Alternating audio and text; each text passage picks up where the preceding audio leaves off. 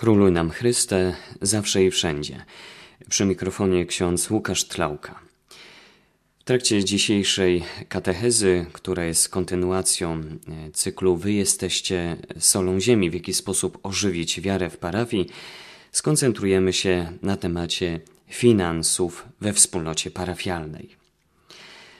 Tę katechezę oprę na podstawie 2 książek, Odbudowana i Narzędzia do odbudowy, których autorem są ksiądz Michael White oraz Tom Corcoran.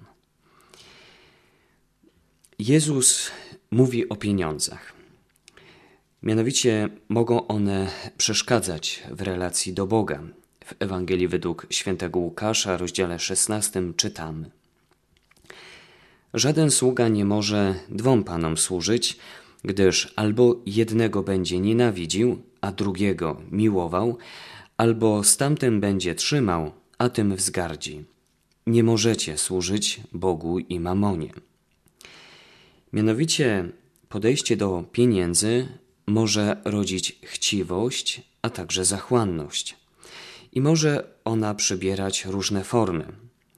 Mianowicie pieniądze koncentrują nas na potrzebie samego życia. Nasza kultura głosi kłamstwo. Im więcej będziesz miał, tym bardziej będziesz szczęśliwy. Możemy więc tutaj dotykać problemu kredytów czy też długów, w jakie niektóre osoby popadają. Niektórzy parafianie mogą wiele zarabiać i nic nie dawać. Dlaczego? Ponieważ koncentrują się na sobie. Ludzie nie wiedzą, jak żyć, ponieważ nie wiedzą, jak dawać. Zatem lekarstwem na chciwość i zachłanność jest dawanie. Dawanie jest ogromnie ważne. Mało się jednak mówi, naucza o pieniądzach, przez co datki katolików są fatalne, jak przypomina ksiądz Michael White, i najniższe wśród wszystkich chrześcijan, co jest objawem niedojrzałości. Co właściwie Kościół mówi o dawaniu pieniędzy? Co mówi o tym Pismo Święte?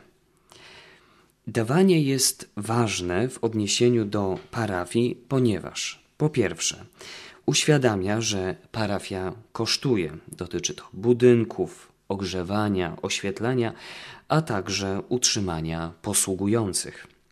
Po drugie, dawanie jest ważne w odniesieniu do parafii, ponieważ uświadamia, że jest ono związane z naśladowaniem Jezusa.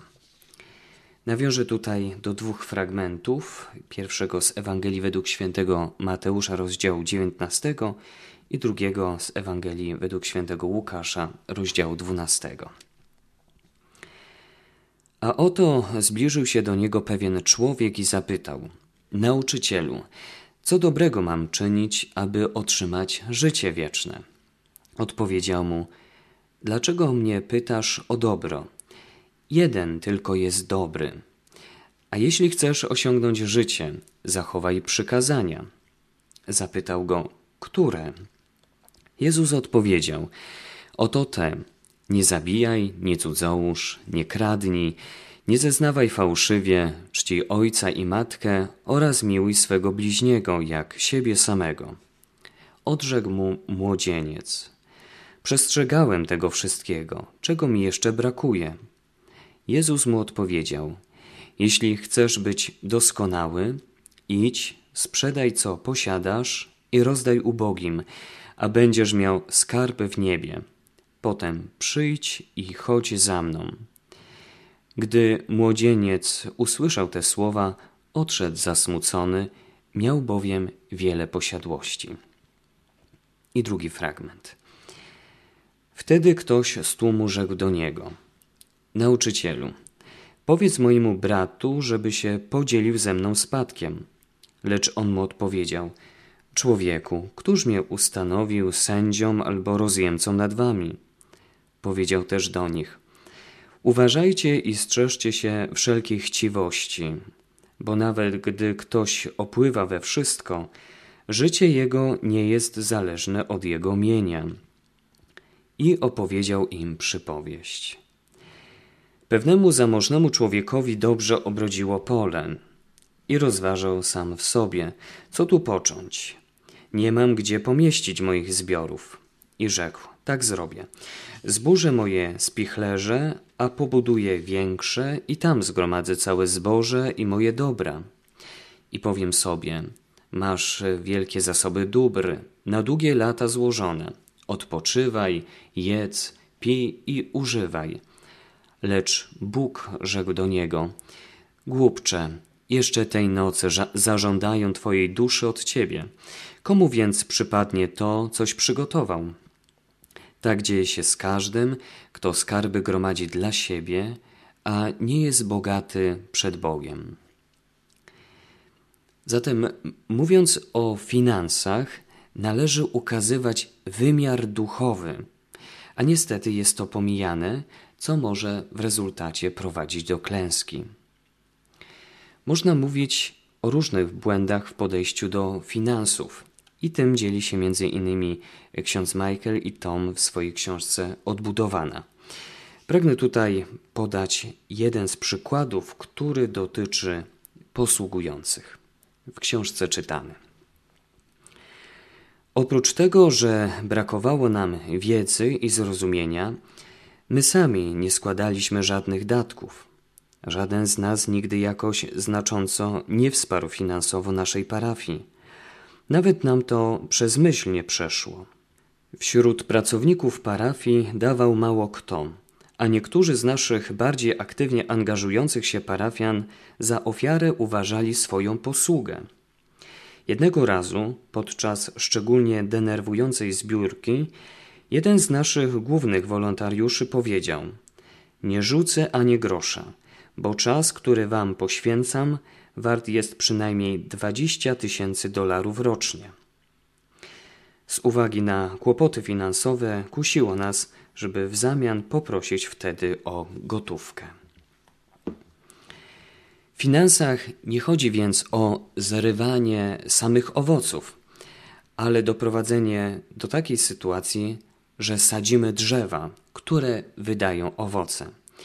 Więc w podejściu do finansów we wspólnocie parafialnej nie chodzi wyłącznie o zrywanie owoców, ale sadzenie drzew, które produkują dobre owoce. Bardzo ważne jest w parafii pozyskiwanie ofiarodawców. W Piśmie Świętym czytamy takie słowa. Od dni waszych przodków odstępowaliście od mych praw i nie przestrzegaliście ich. Nawróćcie się do mnie, a ja zwrócę się znowu ku wam, mówi Pan zastępów. Wy jednak pytacie, pod jakim względem mamy się nawrócić? Alboż godzi się człowiekowi oszukiwać Boga, jak wy mnie oszukujecie? Pytacie, w czym oszukaliśmy cię? W dziesięcinach i ofiarach. Jesteście zupełnie przeklęci, bo wy, i to cały naród, ustawicznie mnie oszukujecie. Przynieście całą dziesięcinę do spichlerza, aby był zapas w moim domu, a wtedy możecie mnie doświadczyć w tym, mówi Pan zastępów. Czy wam nie otworzę zaworów niebieskich i nie zleję na was błogosławieństwa w przeobfitej mierze? W tym fragmencie z księgi proroka Malachiasza, rozdziale 3, dowiadujemy się, że możemy oszukiwać Boga.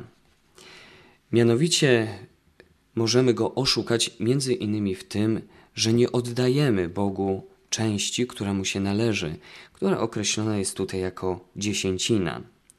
Natomiast jeżeli będziemy oddawać Panu Bogu Jego należność, to wtedy Bóg obiecuje nam błogosławieństwo.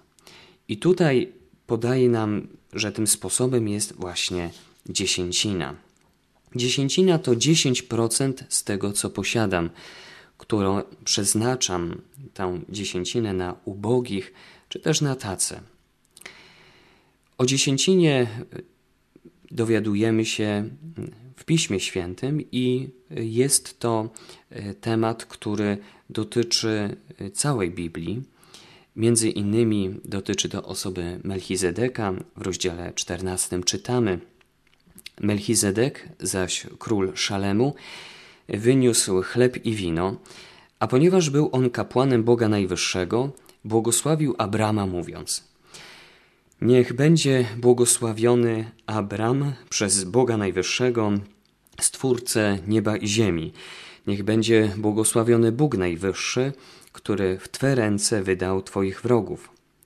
Abram dał mu 10. część ze wszystkiego. Natomiast w rozdziale 28 Księgi Rodzaju tak czytamy o Jakubie, synu Abrahama. Po czym złożył taki ślub: Jeżeli Pan Bóg będzie ze mną, strzegąc mnie w drodze, w którą wyruszyłem, jeżeli da mi chleb do jedzenia i ubranie do okrycia się, jeżeli wrócę szczęśliwie do domu ojca mojego, Pan będzie moim Bogiem. Ten zaś kamień, który postawiłem jako stelę, będzie domem Boga. Z wszystkiego, co mi dasz, będę Ci składał w ofierze 10%. Jezus nie przyszedł znieść prawa, ale je wypełnić, jak czytamy w Ewangelii. Także Jezus kontynuuje prawdę o tym, aby oddawać część z tego, co posiadam, Bogu. Z Ewangelii według świętego Mateusza. Jezus mówi: Biada wam, uczeni w piśmie i faryzeusze, obłudnicy, bo dajecie 10% z mięty, kopru i kminku, lecz pomijacie to, co ważniejsze jest w prawie: sprawiedliwość, miłosierdzie i wiarę. To zaś należało czynić, a tamtego nie opuszczać. Natomiast w Ewangelii według świętego Łukasza w rozdziale 11 czytamy: Jezus mówi: Lecz biada wam, faryzeuszom, bo dajecie 10% z mięty i ruty i z wszelkiego rodzaju jarzyny, a pomijacie sprawiedliwość i miłość Bożą. Tymczasem to należało czynić i tamtego nie opuszczać. Sam Jezus chwali Zacheusza za to, że oddaje 50% swojego majątku. Z Ewangelii według świętego Łukasza, rozdział 19. Na to Jezus rzekł do niego: Dziś zbawienie stało się udziałem tego domu, gdyż i on jest synem Abrahama, albowiem Syn Człowieczy przyszedł szukać i zbawić to, co zginęło. Jezus chwali także ubogą wdowę, która daje 100% z tego, co posiada. Z Ewangelii według świętego Marka, rozdziału 12. Wtedy przywołał swoich uczniów i rzekł do nich: Zaprawdę powiadam wam, ta uboga wdowa wrzuciła najwięcej ze wszystkich, którzy kładli do skarbony. Wszyscy bowiem wrzucali z tego, co im zbywało. Ona zaś ze swego niedostatku wrzuciła wszystko, co miała, całe swe utrzymanie. I z Ewangelii według świętego Łukasza, rozdziału 21. I rzekł: Prawdziwie powiadam wam, ta uboga wdowa wrzuciła więcej niż wszyscy inni. Zatem w 10% nie chodzi wyłącznie o samo jej składanie, ale uznanie, że wszystko należy do Boga, a On nam powierzył zarządzanie dobrami, które posiadamy. W dalszej książce Odbudowana odkrywamy, że warto zacząć od siebie, jeżeli chodzi o składanie 10%, o zaangażowanie w finansach danej wspólnoty parafialnej. I tutaj posłużę się kolejnym przykładem, który podaje ksiądz Michael i Tom w swojej książce.